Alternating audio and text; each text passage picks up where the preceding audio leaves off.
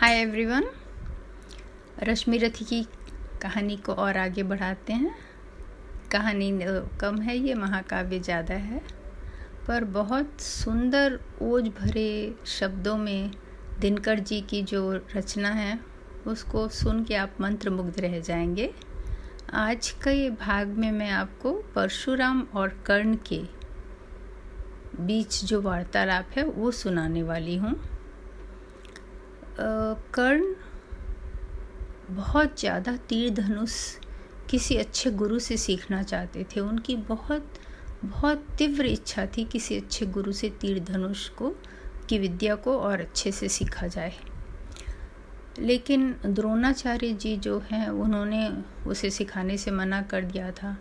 उस समय जाति पाति बहुत ज़्यादा माना जाता था और सिर्फ़ क्षत्रिय, उच्च कुल के क्षत्रिय को ही वो सिखाने को तैयार थे, द्रोणाचार्य जी।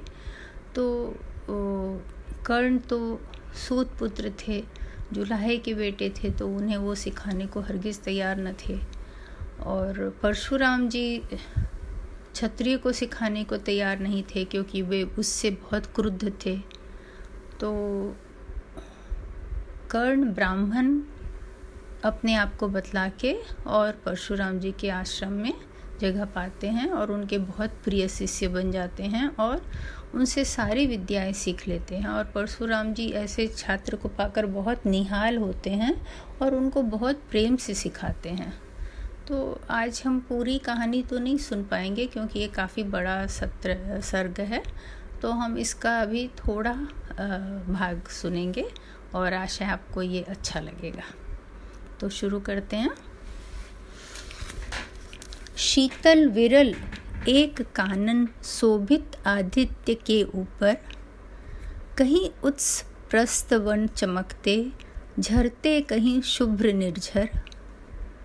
जहाँ भूमि समतल सुंदर है, नहीं दिखते हैं पाहन।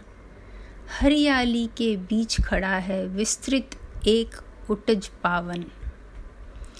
आसपास कुछ कटे हुए पीले धनखेत सुहाते हैं।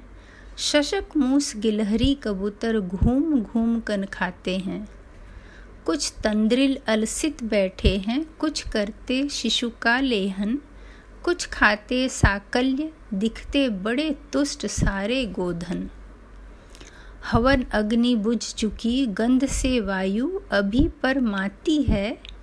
भीनी भीनी महक प्राण में मादकता पहुंचाती है।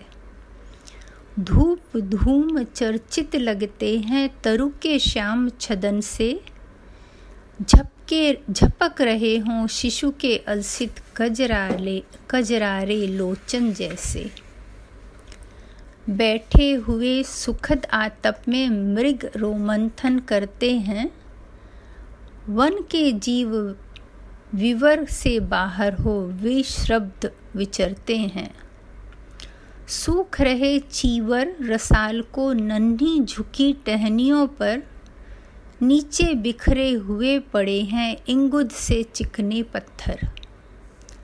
अजिन, दर्भ, पालाश, कमंडलू, एक और तप के साधन, एक और टंगे धनुष, तुनिर, तीर, बरछे भीषण चमक रहा त्रिनकुटी द्वार पर एक परशु आभासाली। लौहक दंड पर जड़ जड़ित पड़ा हो मानो अर्ध अंशु माली। श्रद्धा बढ़ती अजिन दर्भ पर, परसु देख मन डरता है। युद्ध शिविर या तपोभूमि यह समझ नहीं कुछ पड़ता है। हवन कुंड जिसका यह, उसके ही क्या है ये धनुष कुठार?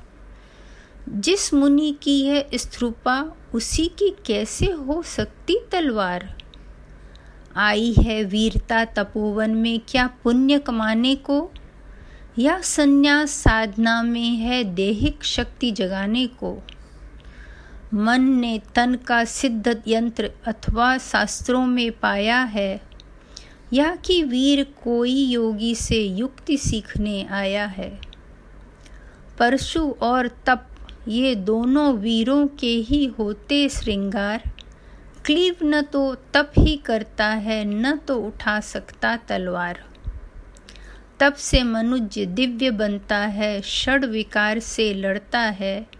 तन की समर भूमि में लेकिन काम खड़क ही करता है। किंतु कौन नर तपोनिष्ठ है, यहाँ धनुष धरने वाला?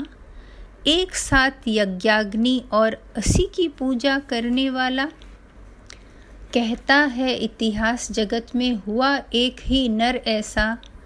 रण में कुटिल काल सम क्रोधी तप में महासूर्य जैसा। मुख में वेद, पीठ पर तर्कस, कर में कठिन कुठार विमल। शाप और शर दोनों ही थे जिस महान ऋषि के संबल।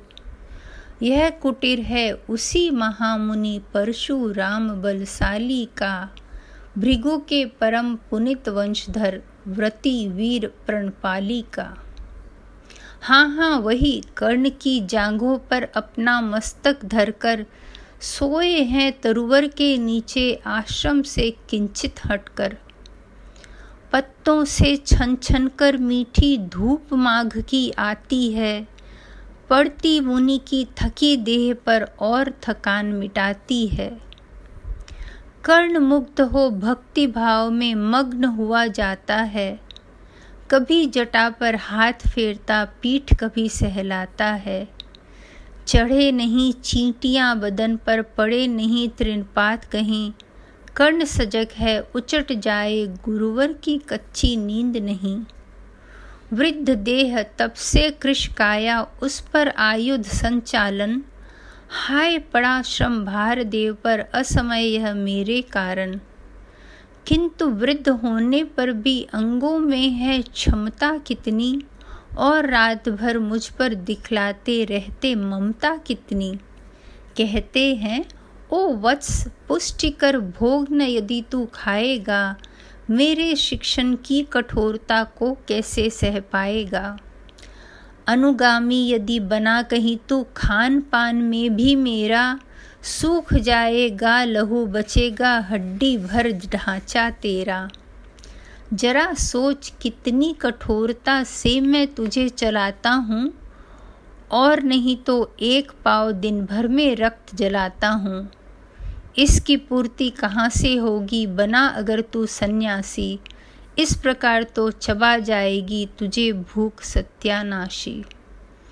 पत्थर सी हो मांसपेशियाँ, लोहे से भुजदंड भय। नस नस में हो लहर आग की, तभी जवानी पाती जय। विप्र हुआ तो क्या? रखेगा रोक अभी से खाने पर? कर लेना घनघोर तपस्या वह चतुर्थ के आने पर। ब्राह्मण का है धर्म त्याग पर क्या बालक भी त्यागी हो? जन्म सात शीलोच्छ वृत्ति के ही क्या वे अनिरागी हों? क्या विचित्र रचना समाज की गिरा ज्ञान ब्राह्मण के घर में? मोती वर्षा वैश्य वैषम में बड़ा खड़ग क्षत्रिय कर में। खड़ग बड़ा उद्धत होता है, उद्धत होते हैं राजे।